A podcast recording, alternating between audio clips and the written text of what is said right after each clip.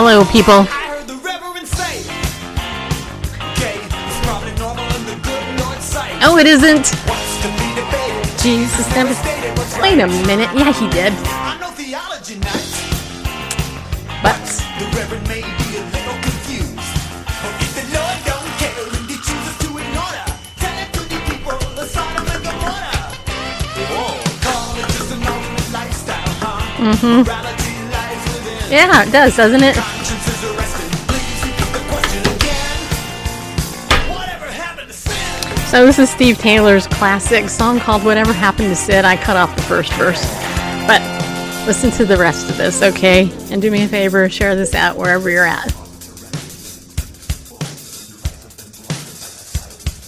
the streets erupt, you roam back to Randall's trying not to sing.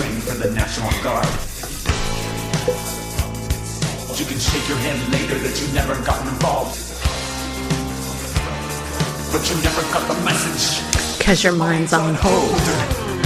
A politician next door swore he'd set the Washington arena on fire. Thinks a gladiator, but they're gonna make him a liar. Well, he's a good old boy who was born and raised. In the buckle of the Bible belt. That's where I live. But remember when you step into your voting booth, he'll never lie. He'll Just embellish the truth. Promises were made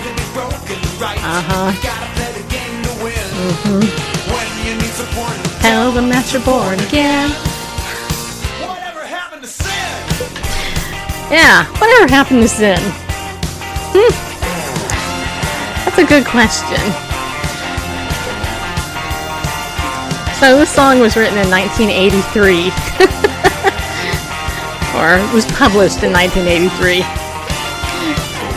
I was still in high school in 1983. Actually, was I in high school? I don't even think I was in high school in 1983. Yeah, I was. Actually, I was in high school. I graduated in 1986 from high school.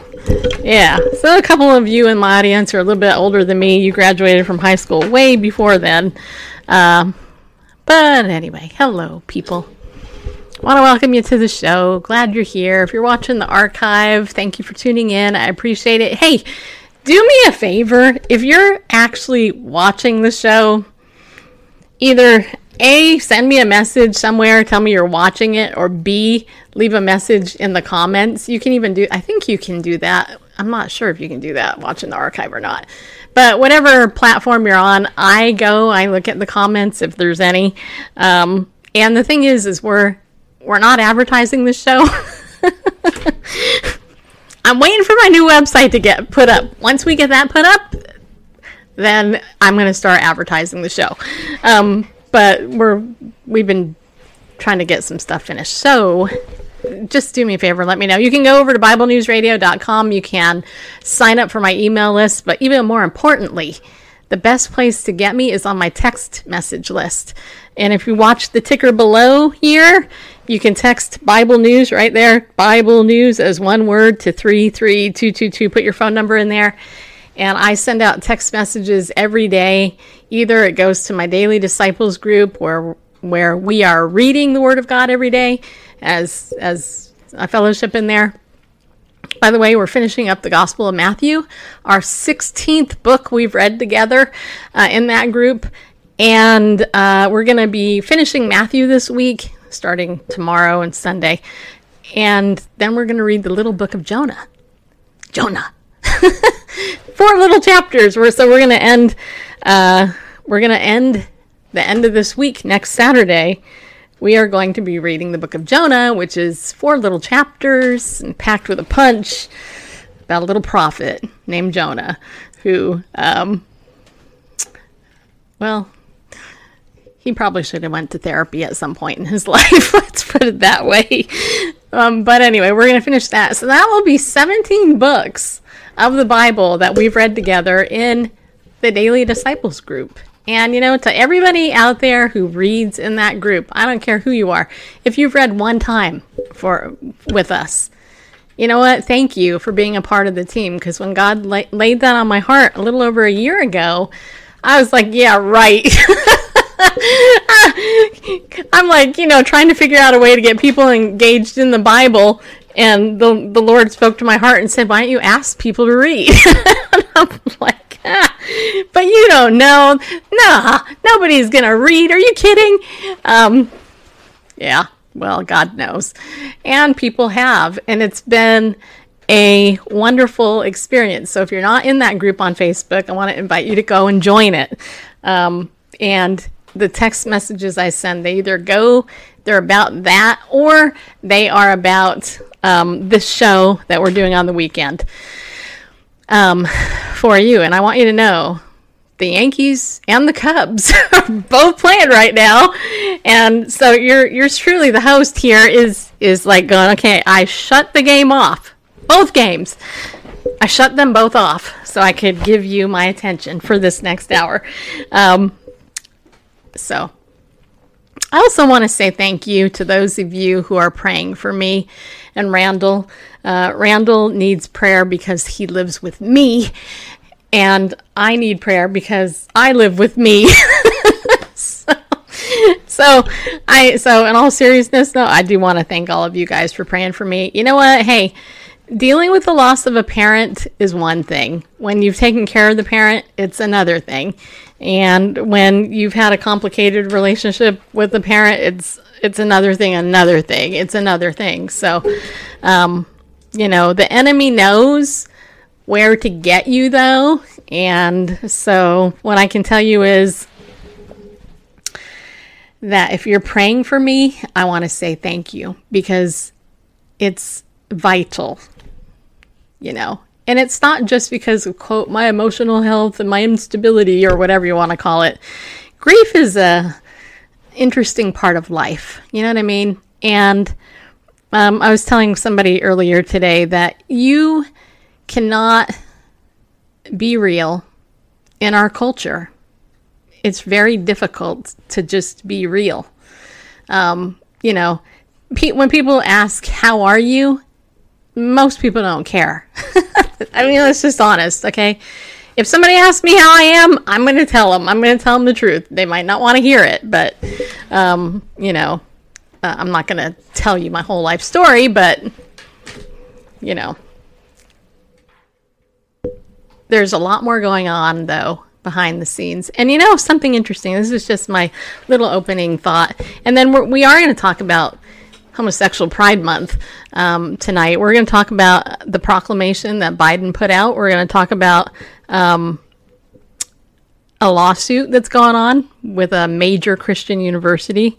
Uh, I'm going to give you the latest statistics about how how big is the population. There was just a new study released from Gallup um, that I just saw uh, in February, and um, and then we're going to talk to you. I'm going to tell you why I think this is um, something that, as the church, um, you know, it can benefit us.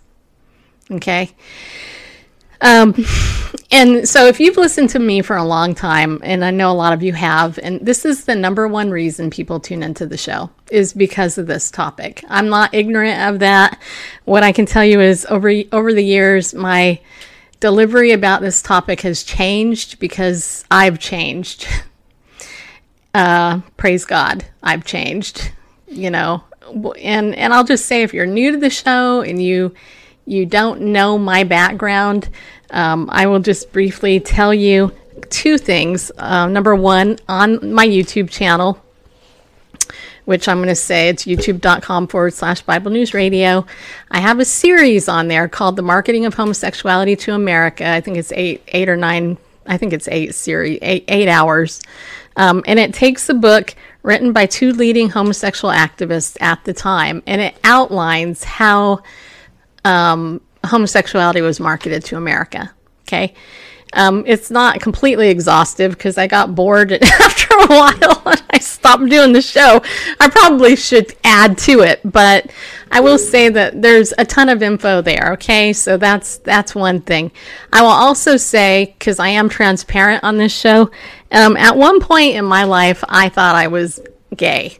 Okay, um, and it was at a point in my life when I uh, was was needing a mother let's just put it bluntly. I was needing a mother. I was abused.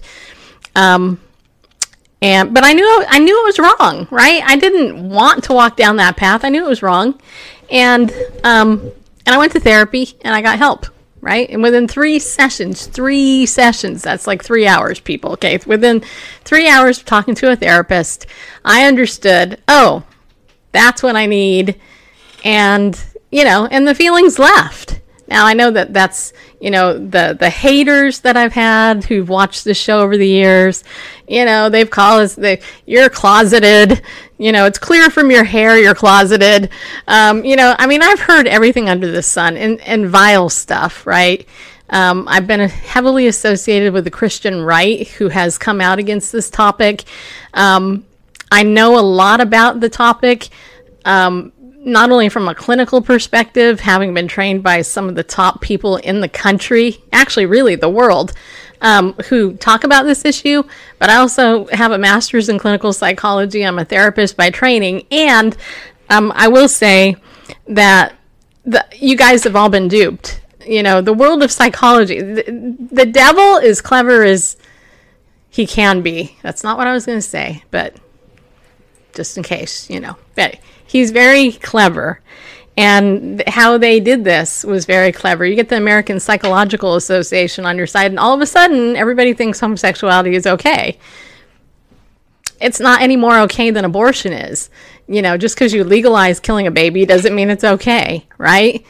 And our standard here is God's word. But here's the other thing I gotta say it's not just my clinical background, my personal experience, the people that I know in the politics, but I've gone to these conferences personally. I've gone to the Gay, Lesbian, Straight Education Network conference. I've gone to the SESCAL conference. It's a psychological conference headed up by homosexuals and lesbians who want to promote everything under the sun um, about this and make you feel guilty for having an opposing view. And if there is one thing that I know that I have witnessed, especially in this last year with COVID, um, it is how easy people are swayed by media. And one of the biggest tactics that the homosexual lobby has done is they have done this tactic. It's called flooding, and what they do is is like, okay, we'll just put these images on there, and and pretty soon it will be everywhere. And I'm going to tell you, even I am am I can't say I'm totally shocked, but the level of where this has gone in America it, it's it's crushing. It's just crushing. So how can we as Bible believers who read the word of God, how can we address this issue in our culture? So I said this when we were having the election, uh, if you want to call it that, um, that if if Biden became our president, and, and I'm going to say this again, and I you know, and I don't mean to offend anybody, but you know, sometimes the truth hurts. If if if Trump had remained our president, as I think he should have, um, we would not necessarily be having Homosexual Pride Month again. Okay. But I said that if Biden became the president, that I believe God's judgment has fallen again on America, um, as it should, right? And am I? Oh, oh, I'm a prophet of doom. Yeah, I am. Stacy Lynn Harp, prophet of doom, you know, says God's judging America. He is. God is totally judging America. How could God not judge America with the blatant sin that we have coming from our country that's filtered throughout the whole world? It's not just homosexuality. It's not just abortion. It's pornography. It's theft. It's, I mean, it's everything. If you read the Word of God, every, every, everything in there is there, right? And I used to be somebody who would rail against the church. I'm just confessing here.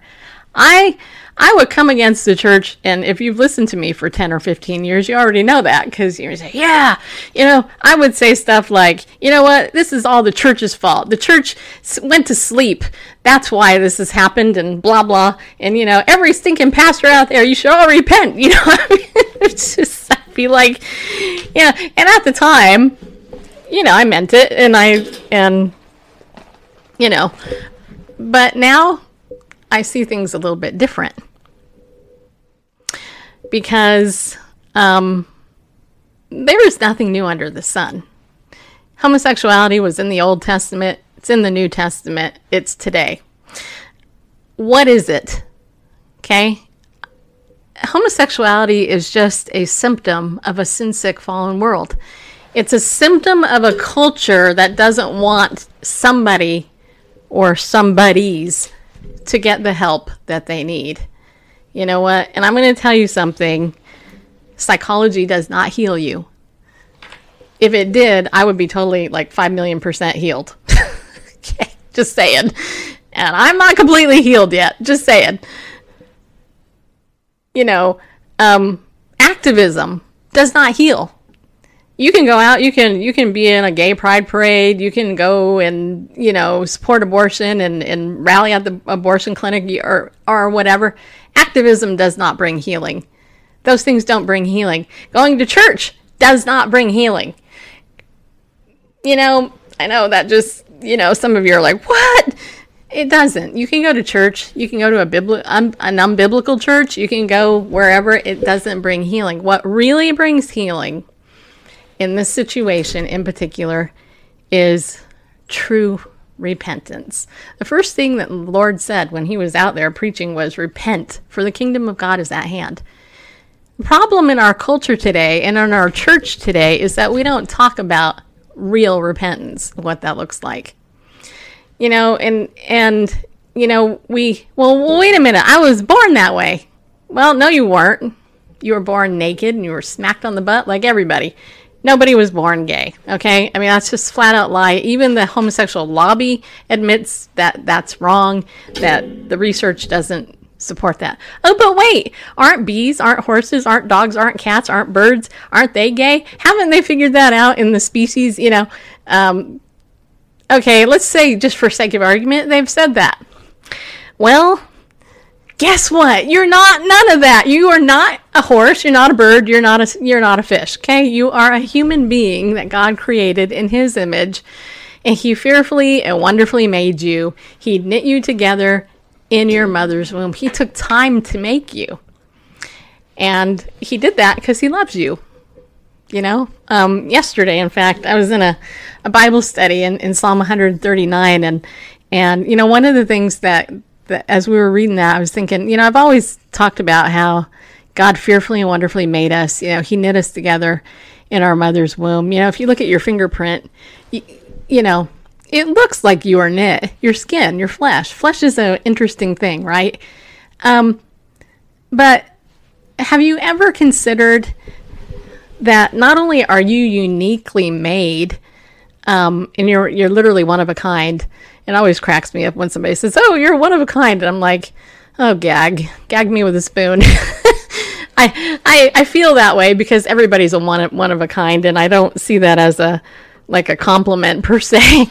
I go, duh, you know, of course I'm one of a kind. We're all one of a kind, but you know, the the the God haters out there will go, well, God doesn't exist and blah blah blah. And I'm like, well, then explain to me how we all have unique fingerprints. You know, I mean, explain to me how I don't know, 10 billion eggs and sperm cross one another and then one connects, boom, there you are. You know, it's like, you can't, you can't, it's true, God makes you, right? So, I mean, you know, but here's the thing if without repentance, you can't have healing. You can have recovery, you can have discovery, self discovery, if you will. You could have all of these things that lead away from true healing. Right? You know, eh, in my almost 20 years of doing therapy with people, one of the things I noticed as I studied addiction and that type of behavior is that in order to overcome addiction, accountability is extremely necessary for most people, right? I mean, that's why the 12 steps are effective because you have accountability. The problem with the LGBT issue is number one, we no longer tell people to repent of their sin. because we tell them they're not in sin. And if you read First John chapter 1, um, basically, if you do that, you're calling God a liar, and the truth is not in you because it's sin, right? Steve Taylor, whatever happened to sin, right? Um, but I, just because somebody repents doesn't mean that automatically life change and your your mind transformation isn't going to change either, right? It's not going to change overnight. That's the that's another amazing thing about how God created us. I mean, our brains are amazing. There was one point in my life where I was so fascinated with the brain. I thought, "Oh my gosh, I'm going to just study the brain for the rest of my life because we use such a small part of it right? I mean we have this big huge capacity for for to use our brain but we really only use a little part. But god created it. You know the neuroplasticity of our brain is amazing. He literally made it where if we ruminate on one thing over and over again in our brain it gets this groove in there. And it's like you know it's like a ski track you know go skiing and you know you, that's the track you go on. But you your brain can form new tracks it can you can overlay you know memory and and change things. Um, and that's the interesting thing about dementia you know that i saw with my dad. And i learned a lot about dementia when i was taking care of him because my dad had dementia. And you know the thing with dementia is that what dementia basically is is the inability to lay a new track in your brain. So people get stuck in that groove. I call it the the, the loop you know kind of like you know you're kind of it's like you're skipping and you're on the thing. Um, and people get stuck there and the only way to get the person out of that is to distract them and bring them someplace else so that they can stay in the present and not go back to that that group. Well god gave us his word to transform our minds. And the reality is is that if you're not repenting and admitting that there's a situation there and you're not accountable, then you're not going to be transformed and you're going to end up being stuck. And then what you do is you dance around in rainbow colored underwear and you cry that you're a victim and the whole world hates you because, you know, you tried and that was it. Um, you add into that political indoctrination and religious apostasy and heresy, you got our culture today. So, how do we, as Bible believers, address that? How do we address that? Well, you you be honest about it. Number one, you know, and admit, hey, this takes work. You know, as they always say, Rome wasn't built in a day, was it? No, it wasn't. But I think part of the problem is is that the you know because we live in a a society that requires you know microwave popcorn to be 10 seconds as opposed to a minute you know it's like well it didn't happen so i'm not better. Well guess what? You didn't grow up overnight either. You know what i'm saying? So um, you know you don't get mad at a baby when he's learning to walk right? You put pampers on them and when they get up and first they start scooting and then they eventually get up and they make one step and we're like yay! Oh that's so good! And then boop on his butt he goes. Thank god for pampers right? And and then we just say hey let's try it again. You give him something to hold on to maybe. You know put him in one of those strollers that you know he can walk around in. He's got he's surrounded by all that that is accountability it's stability there's things there to help aid the growth our church is ill equipped today because the number one thing that we need to do in order to aid the growth of people is get them into God's word. And if you're not getting somebody into God's word, you're not helping them. That's where true healing comes from. True healing comes from the one who gave us the word of God.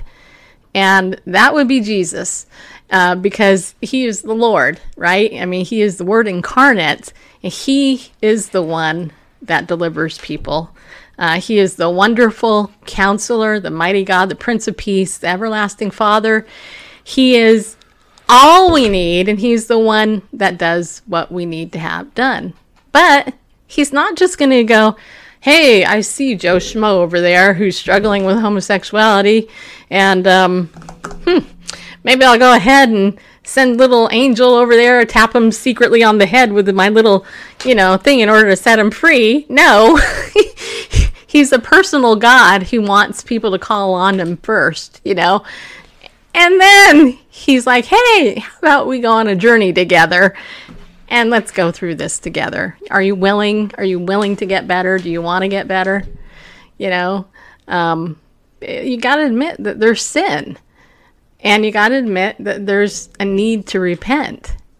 And that is why this is good for the church to know what's going on um, with with Gay Pride Month. So, all right, so that was a long lead in, but let me get to um, uh, another thing here first. Actually, Randall, I'm gonna I want to go to the statistics here. So, this was interesting to me because probably 40, close to 40 years ago now, when um, Oprah Winfrey decided that she was going to start promoting the gay lobby all over the place, um, she cited Alfred Kinsey's research that said that 10% of the population was homosexual. Okay. Uh, what she didn't do was cite Alfred Kinsey as being a homosexual himself, also him doing research on infants and molesting them, and and also a big part of her sample was prisoners, right?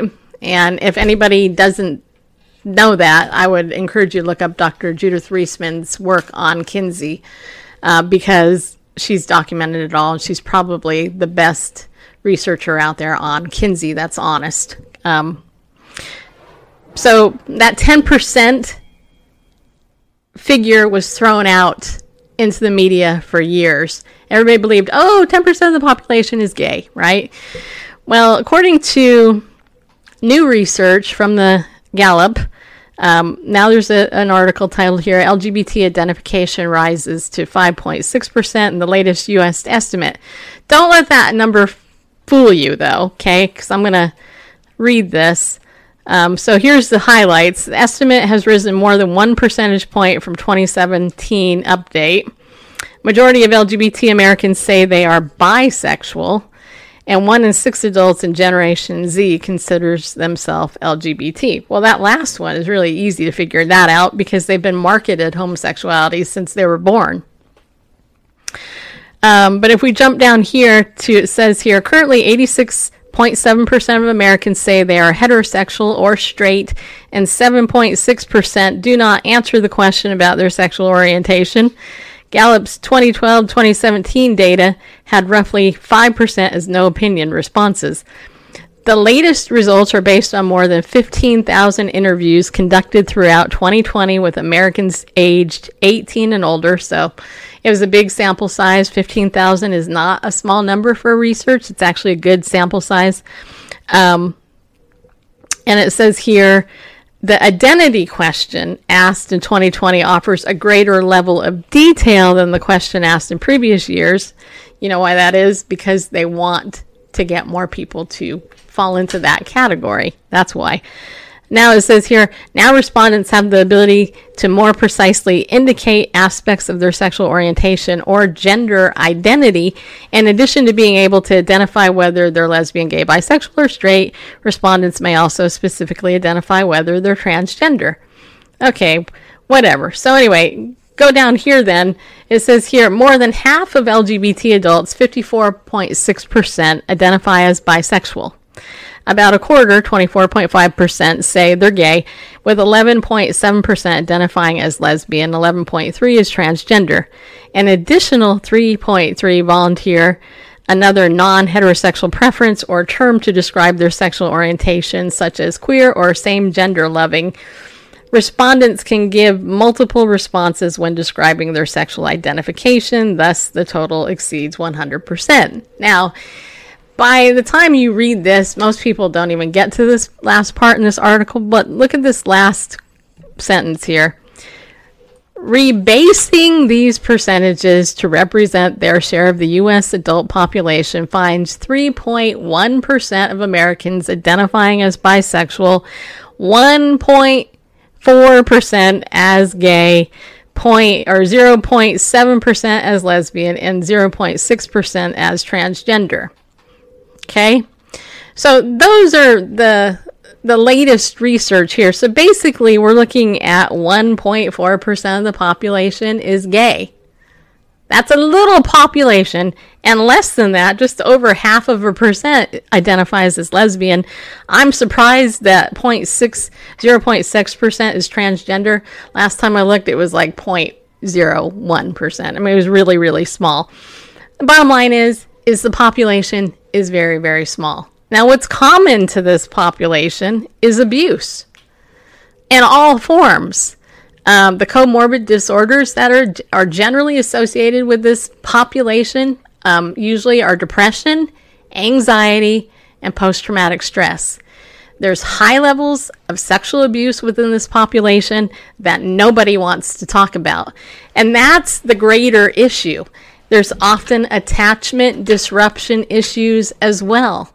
Um, you know, non bonding parent uh, issues as well. That's why people are drawn to the same gender if they've had a, a you know a, a disruption or something. In that, that's they're looking to to fulfill and identify in that. So the question though is is why are we giving this population special rights instead of helping them with it? Well, that's what you do when you want to deny the truth, right? Now, uh, President Obama, not Obama, Biden, sorry, my bad. Uh, you know, President Biden, which I, you know, apparently is our president legitimately. Just kidding. Um, uh, put out this proclamation. It says here, uh, proclamation on lesbian, gay, bisexual, transgender, and queer Pride Month 2021. And I'm not going to read this whole thing because it's like going to take seven minutes to read it. But it says here, the uprising at the Stonewall Inn in June 1969 sparked a liberation movement. Okay, here's the thing you got to know about this. Do you know about Stonewall? do you do you know who the uprising was against and who it was for? I've covered this on the show before and it's it's it's infuriating when you know what it's really all about because it's like you know the way they make this sound is like okay you know everybody that hates gay people is was out there and, and trying to kill everybody under the sun at stonewall. Well that is the farthest thing from the truth. And um, it falls to me into the category of gay hate crimes right? Where people like um, um, oh geez, her name escapes me. Miranda Rogers, Charlie Rogers. People like the lesbian Charlie Rogers, and a couple of years back, um, Charlie Rogers was a basketball player, um, and she had, you know, a, a lot of fans. Anyway, she committed a fake hate crime against herself, and you know, she lied. She went to the press, said that, you know, somebody put graffiti on her house, tried to set her house on fire. Um, she went ahead, she went to, uh, she went screaming, running across her lawn naked to her neighbor's house, claiming that these people were going to come and beat her up and stuff. And the, the house that she went to, the lady that she interrupted at four or five o'clock in the morning, whatever it was, the elderly lady was sitting next to her husband who was on his deathbed. And Charlie Rogers came in, disrupted this, lied, basically saying she had been a victim of a hate crime because she was gay. It was all uncovered to be a lie. Well, when it was initially reported, what happened was the gay community came out, or yeah, yeah, we're her, you know, and all this other stuff. But then when they found out that she had lied about it, they were gone in heartbeat. I mean, they were out of there. She was actually um, sentenced to time in jail um, and community service, which she also didn't do.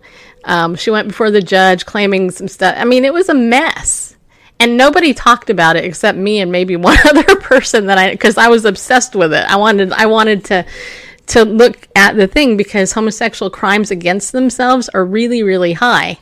Um, in fact, if you look at most of the homosexual crimes that you see, the hate crimes out there, if you do your research, often it turns out to be somebody in that community, like with Matthew Shepard, right? That's the biggest hoax ever thrown on America as far as gay pride. Uh, Matthew Shepard was murdered because he was gay. That's the story that we, we, we've been told, right? But it's not true. Matthew Shepard was caught. He was killed because he was in a drug deal gone bad. And not only that, but there are books written about it by homosexuals who actually, when they went through the trial, they analyzed the trial and they put it into a book form. You can get it on Amazon. But people like Elizabeth Vargas from 2020, who originally reported the facts about it, got yelled at and almost lost her job because she she did the she told the truth. And even YouTube videos have been yanked of it because she actually told the truth. They didn't want that narrative out there.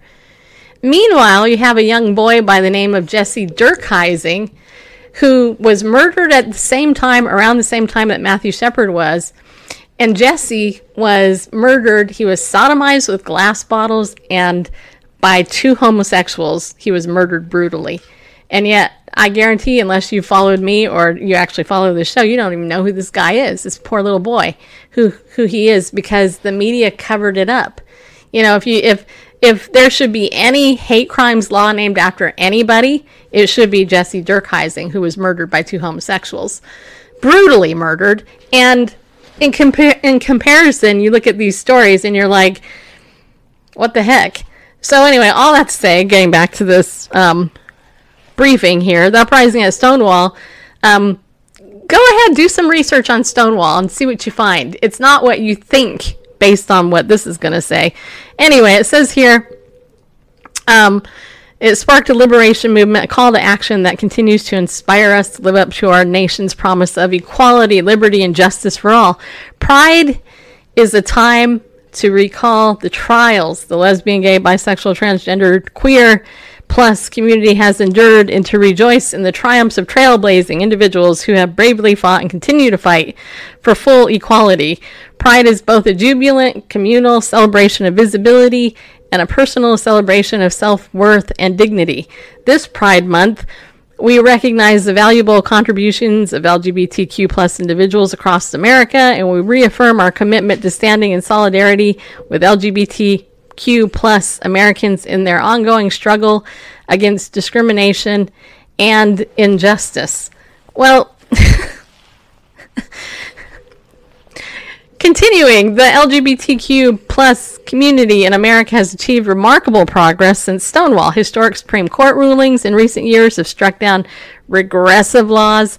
Um, yeah, the the Supreme Court ruling they're talking about is when they overruled the will of the people in 30 states in America, where people voted in those states that marriage was defined as one man and one woman, and you get the Supreme Court overturning the rule of all of those people.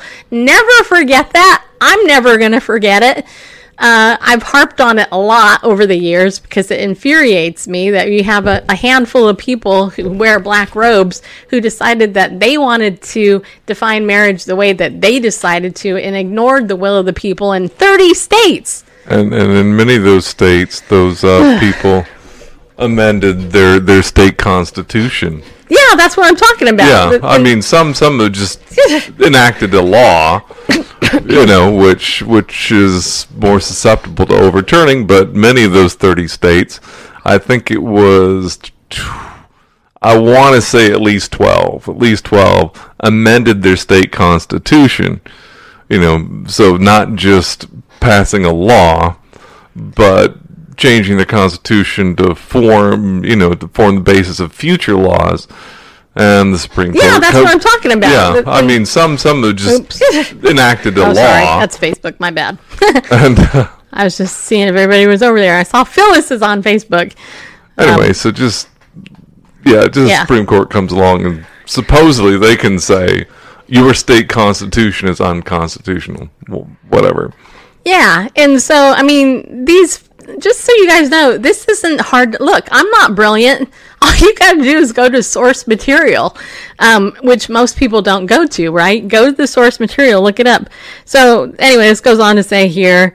Um, they affirmed the right to marriage equality. They secured workplace protections for LGBTQ plus individuals in every state and territory.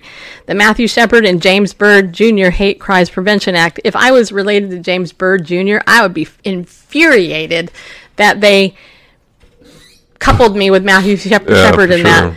Um, ugh, anyway, But because here, what they're trying to do is they're trying to equate, and they've done this for decades. They're trying to equate behavior with skin color. Um, look, if you're black or white, you're born that way. If you're gay, you're not born that born that way. You might have something have happened to you, but you're not born that way. You can't change your skin color. You can change your sexual choice and behavior. Um, anyway, so there's that. And it says here, members of the LGBTQ plus community now serve in nearly every every level of public office. Yeah, we have a transgender in the Biden administration leading a public office as well as unfortunately in our military. Uh, it says here nearly 14% of my 1500 uh, agency appointees identify as LGBTQ plus, and I am particularly honored by the service of Transportation Secretary Pete Buttigieg, the first openly LGBTQ plus person to serve in the cabinet, and Assistant Health Secretary Dr. Rachel Levine, the first openly transgender person to be confirmed by the Senate this is sickening, right? Now, this is mental illness on steroids, in my opinion. So, you have a transgender, you have a man pretending to be a woman as the assistant health secretary in America. And he is an ugly looking woman. No, I mean, he's ugly looking. He's because he's not a woman. He is an ugly looking woman because he's not a woman. He's and don't even get me started on the Pete Buttigieg guy because you know that guy is crazy too. So I know I'm sorry. It's not it's not loving of me to say that, but so it says here for all of our progress, there are many states in which LGBTQ plus individuals still lack protections for fundamental rights and dignity in hospitals, schools, public accommodations, and other spaces. What a load of you know what that is. Okay. So every person has the same rights when it comes to certain things. What this is all about is giving a person special rights. Right? And and it's it's about denying reality, right? The elephant in the room here is that people are affirming something that's not true. The emperor has no clothes. Children point that out. Hey, that guy has no clothes on. That's why they want to indoctrinate children, by the way, in case you didn't know that. Um, the reason it's so easy to indoctrinate a child is because children are really innocent and their brains aren't fully developed. Um, and um, and if you tell a child something, they're going to generally believe it. But children will also call out the truth. You know? I I mean, so that's why they're doing that. And then it says here our nation continues to witness a tragic spike in violence against transgender women of color. Uh, yeah, LGBTQ plus individuals, especially youth who defy sex or gender norms, face bullying and harassment in educational settings and are at a disproportionate risk of self harm and death by suicide. Yeah, it's not because. How do I say this? I spent three years as a therapist in an elementary school, in a public school in California. Okay? Three years, three years working with children who are being indoctrinated by the principal and the teachers in that in the in that school because it was California. Um, they weren't getting help. The kids weren't getting help. They were getting indoctrinated. Um, they- they're being indoctrinated okay i mean it, it's like okay the self-harm and and death by suicide. I like how they put that in there. Death by suicide. So um okay let me ask you something. Have you ever met a homosexual lesbian bisexual transgender individual who wanted to be that way?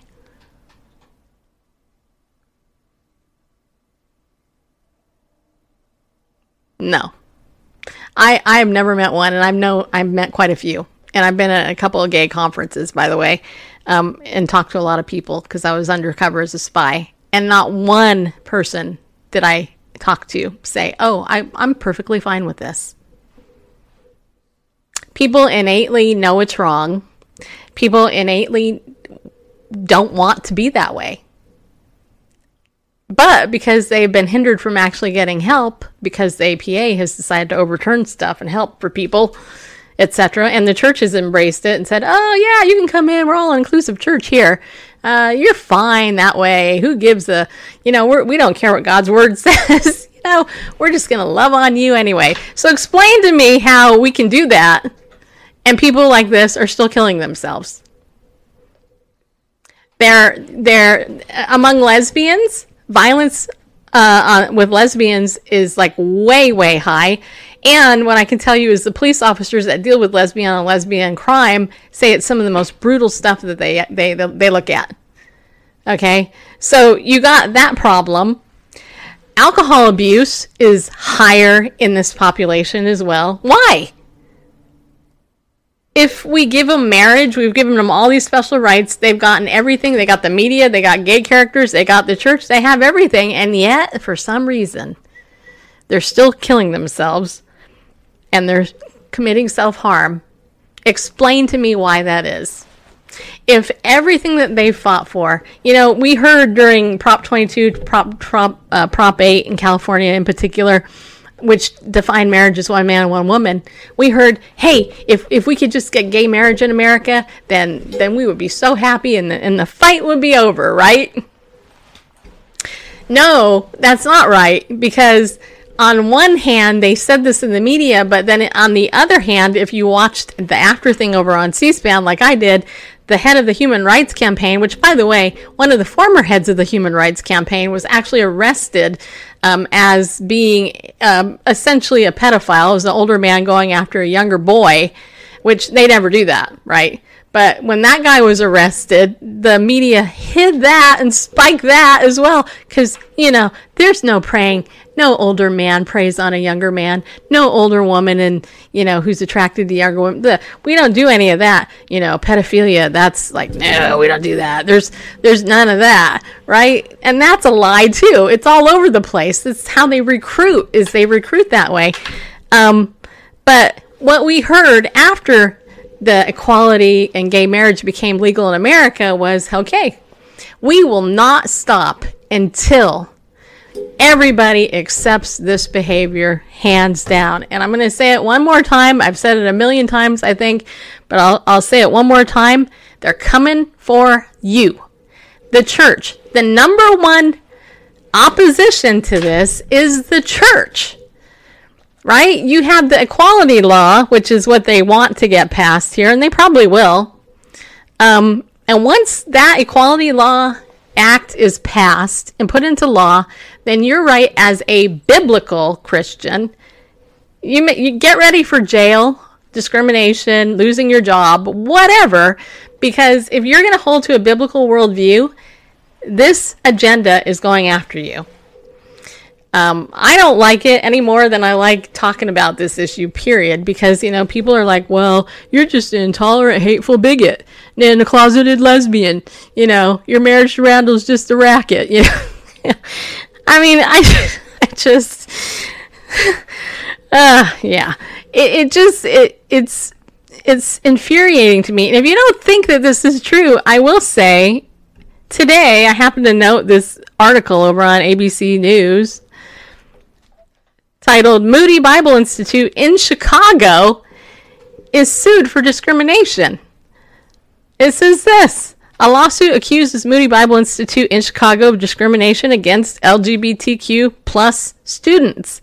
Megan Steffen eh, said faculty members at the Christian college objected to her graduation after she came out as gay two years prior. Steffen said two Administrators asked for a virtual meeting in which they asked her about her dating and her sexual history. She did graduate from Moody Bible in 2020. Uh, Steffen is now one of 33 plaintiffs in a class action suit against the U.S. Department of Education. The lawsuit calls for enforcement of anti discrimination protections of LGBTQ students at religious institutions. No, it's not religious, it's Christian. Um, it's a Moody Bible Institute used to be one of the most biblical institutes out there. They've had a lot of problems in recent years, but one of the things I can say is that, you know, these Christian colleges are are like they have standards. You go to a Christian college, and in particular at Moody, just as I'm sure at Wheaton and at Biola and where I went, Van- Vanguard University of Southern California, when you became a student there, you signed, you know, I mean, I also used to work at Hope International, which is a Christian college. You signed a piece of paper saying that this is how you were going to live. You know, homosexuality is wrong. It's a sin. We do not engage in this. Just because you feel like coming out at a Christian college, now what? You're going to sue the Christian college for what? Discrimination. What? Whatever happened to personal responsibility and going to therapy and getting yourself some help and dealing with the root causes of your same sex attraction? That's the answer. It's it's not suing somebody. So this has nothing to do with equality. It has everything to do with silencing the church. Why? Because the game plan of Satan is to hate on every human being that was created in God's image. And if he can get human beings created in God's image to go after one another, to have sex with one another, to destroy themselves any way possible, then he's won. Because the image of God is on each one of us. But a lot of people in the church today, they don't number I mean I, I remember I was in a chat about five years ago. Uh, it was on Blab, which is now a dead platform. But I, I was in there and I was talking, and I and I said that very thing. I said, "Look, the reason why this is so detrimental is because human beings were made in the image of God. We're the only creation God made that way, right? You look at a baby, ah, it's such a beautiful little creation, right? You you look at man and women the way that we're supposed to be. Women with long, beautiful hair and and breasts and hips and you know, and men with, you know, testicles. Sorry, I had to say something because I said breasts for women, but you know, cute legs and a round butt. Okay, you know, you you you look at men, and, and I mean, I've been watching a lot of baseball, and these men are good looking, right? They're ugh, they're all young enough to be my children, so you know, just saying. But anyway, the point is that you look at how God created man and woman; they go together, right? And if Satan can do anything to destroy that, he's going to. But who does he have to destroy in order to do it? The church. You know, and don't forget that the church represents Christ in his body, right? So if you're going to be a follower of Christ, and disciple of Christ, you're going to have to realize the underlying spiritual issues that that are really surrounding this issue. When somebody comes out to you and says, "I'm gay, I feel this way," and blah blah blah, and you know what I do is I would say, "Okay, clearly you have some pain in your life. Let's talk about your life." How long have you suffered from depression? Were you ever abused in any way? What, tell me about your relationships with women, with men.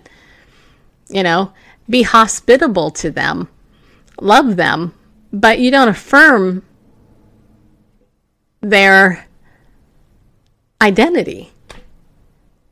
It's it's you know they, if they're if they're a Christian and they're identifying as a gay Christian, then you got to be very careful there because nowhere in scripture is there any differentiation between a gay Christian and a heterosexual Christian.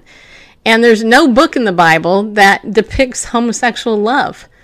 If you look at the book of the Song of Solomon, that book is a romance book between a man and a woman, which was clearly a beautiful love story. Now, the gay activists, uh, gay Christian community will say, well, you know, Jonathan and David, they're a perfect example. Ruth and Naomi, you know, and I and I'm like, okay, in who's like like like I read these stories in the Bible this year actually, and I'm like, no, Ruth and Naomi. Um, in fact, the interesting thing, this is the thing, this is just a talking point if somebody says it to you. Ruth and Naomi happened to be, have been both married um, Ruth's husband died, and so did Naomi's. And they were both grieving, and Ruth left her God to follow Naomi to her God. And through that line, we all of a sudden magically get Jesus coming out of it, okay? So, nowhere in the Bible does it say Ruth and Naomi were like, they were lesbian lovers. You know, I mean, I was like, where where did they even get that? There's like, you know, that's a covenantal language between Ruth and Naomi. They were both widows, Okay. And the whole the whole upshot of Ruth is her courtship of Boaz, really, and mm. and Naomi instructing her daughter-in-law how to win his favor so that they. I need to take off this. We're done with this story, so okay. that Luther's gone. But yeah, exactly. I just want to real quick pitch in because you're talking about you know the enemy of the enemy of mankind. Right. Ah, Hasatan, Satan, you know, looking to destroy the image of God. And we look at the image of God, which we see in Romans chapter 1. You know, let us make man in our image, in our likeness. What is the first command of God recorded? The first thing he says to humankind? To love the Lord your God.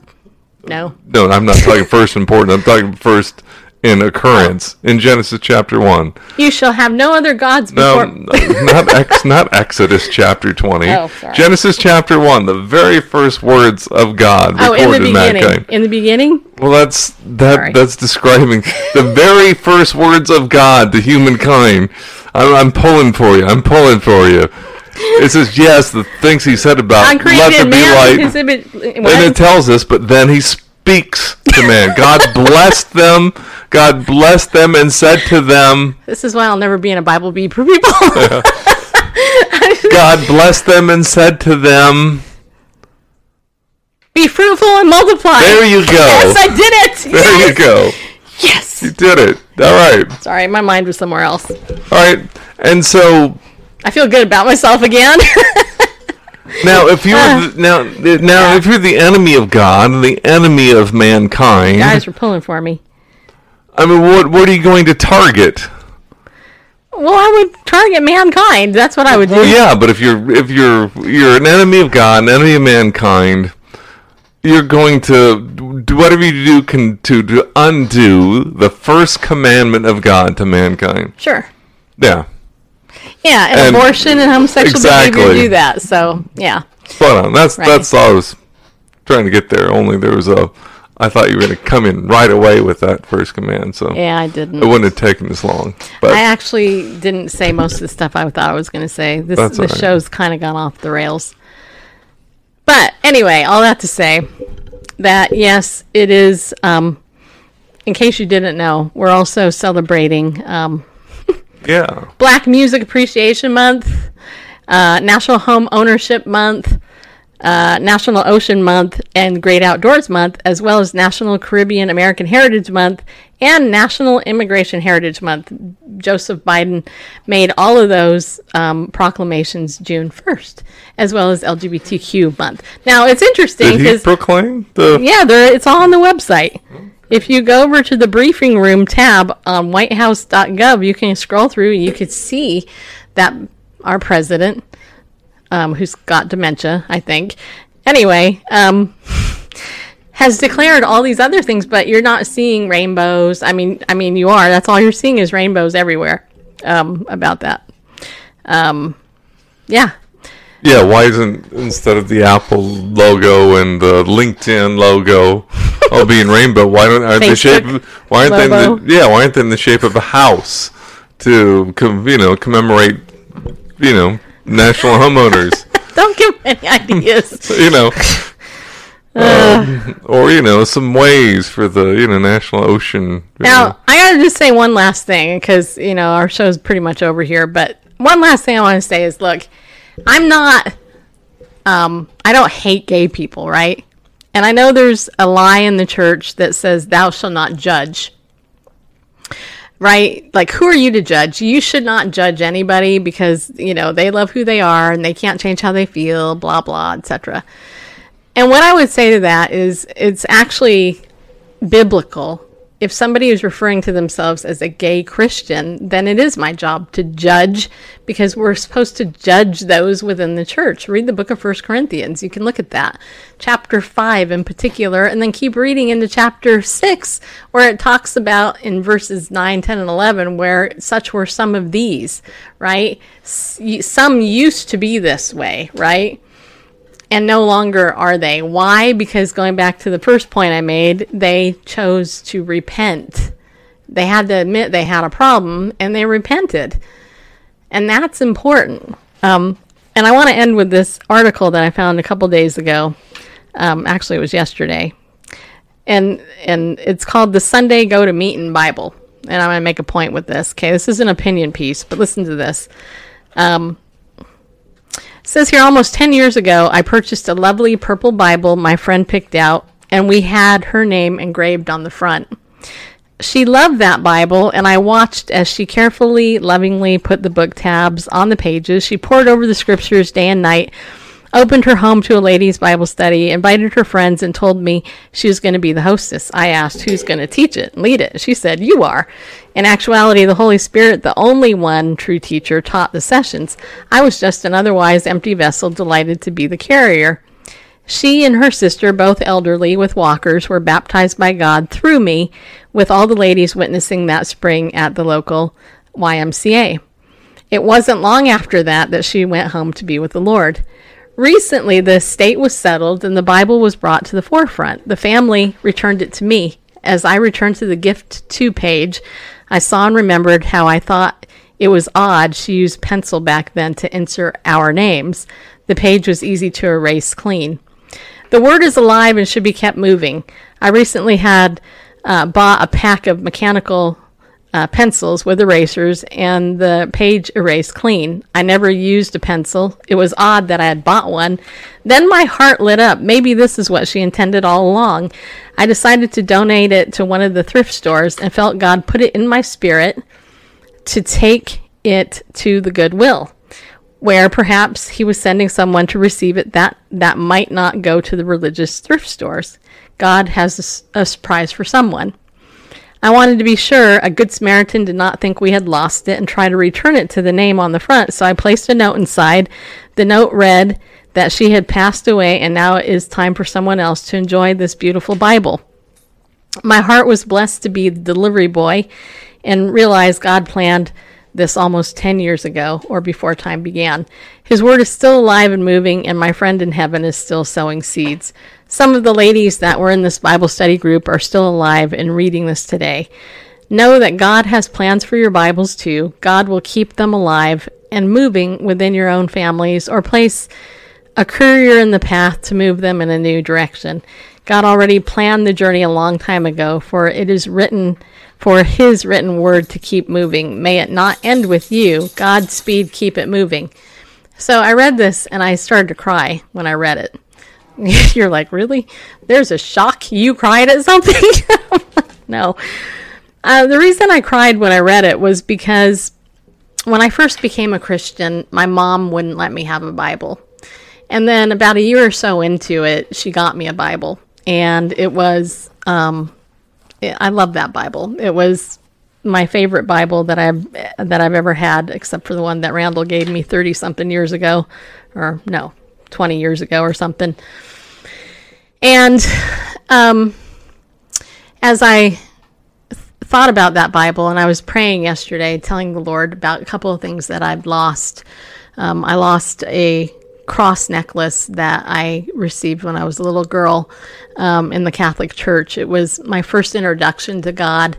And when my abuser came after me, he ripped it off my neck, and I never could find it after that. And I was crushed by it. I was like, this is like my only thing that I had connected to God. And then when I got that Bible from my mom, after having literally begged God for a Bible and then kind of fought for a Bible for a while, um, somehow to this day, I still have no idea what happened to that Bible. And I um, was going through these news reports and I saw that story and I had this thought come to my mind. Um, I had a couple thoughts, but this one thought was, you know what? Sometimes when we lose something, God wants us to replace it with something else. He wants us to look somewhere else for something new to to to, to find, right? And you know, you can go and you could read parables of the lost coin and and all of that, but in my heart, I was like, okay, I've lost my dad. What does God want me to find now? That was my context. Our context today could be the same.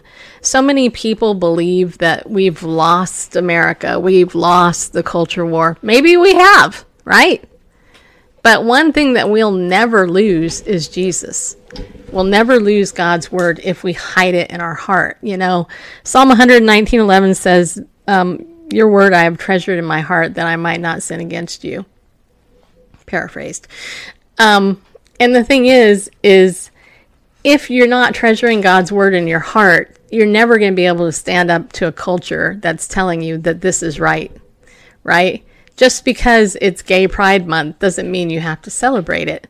What that should remind you of is the fact that we live in a sin sick, fallen world. People are easily led astray, all like, you know, sheep have been led astray. And that because God was gracious enough to call us to himself, that we have an opportunity to go alongside people and be real and say, you know what, hey, this is tough. You know, um, one of the very first things I learned in my recovery um, was about the Velveteen Rabbit. Right? I know a lot of people look at that book and they think, well, that was a nice kid's book. There's so many life principles in that book.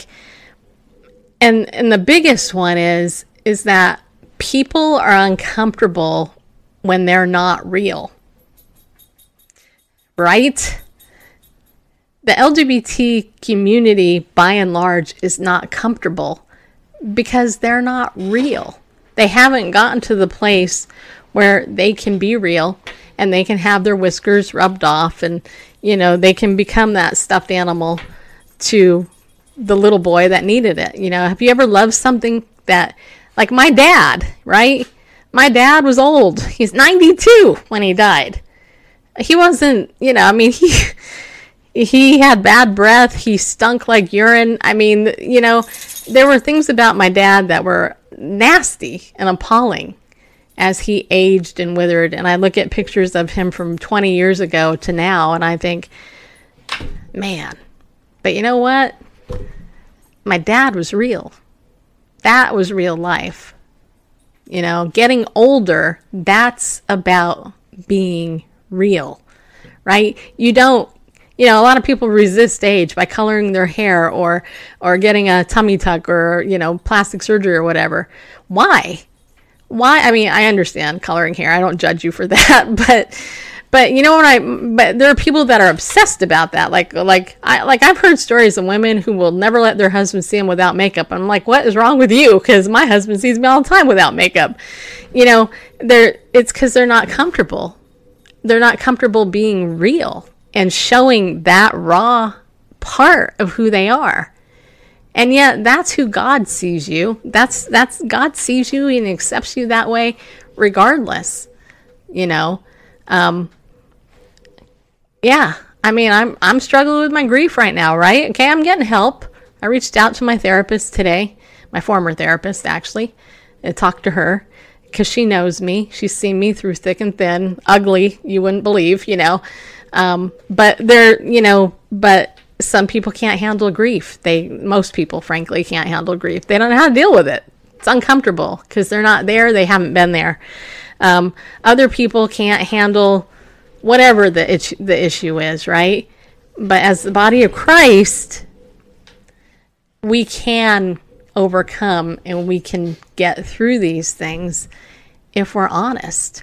You know, Psalm 51, verse 6 says, Surely God desires truth in the inner parts. He wants to know you, right? And so if you know somebody in the gay community, um, if you know people who minister in that community, may you never forget that that's one of the big root issues is that people when they're feeling uncomfortable, it's because there's no freedom to be real. The opportunity we have for the church is to give them a safe place where they can be real and they can get better. Not give them a place that placates them, but gives them a safe place to grieve, to, to cry, to get angry, and then to learn some coping skills so that they can move forward and get better.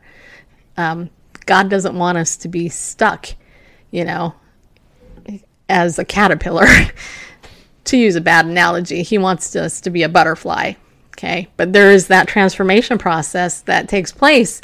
And unless somebody's willing to go through it, you know, you're never going to get the victory on the other side of it. It's not easy though. Takes a lot of guts to do it. It takes a lot of fortitude to do it. It takes courage to do it. And a lot of people don't have that.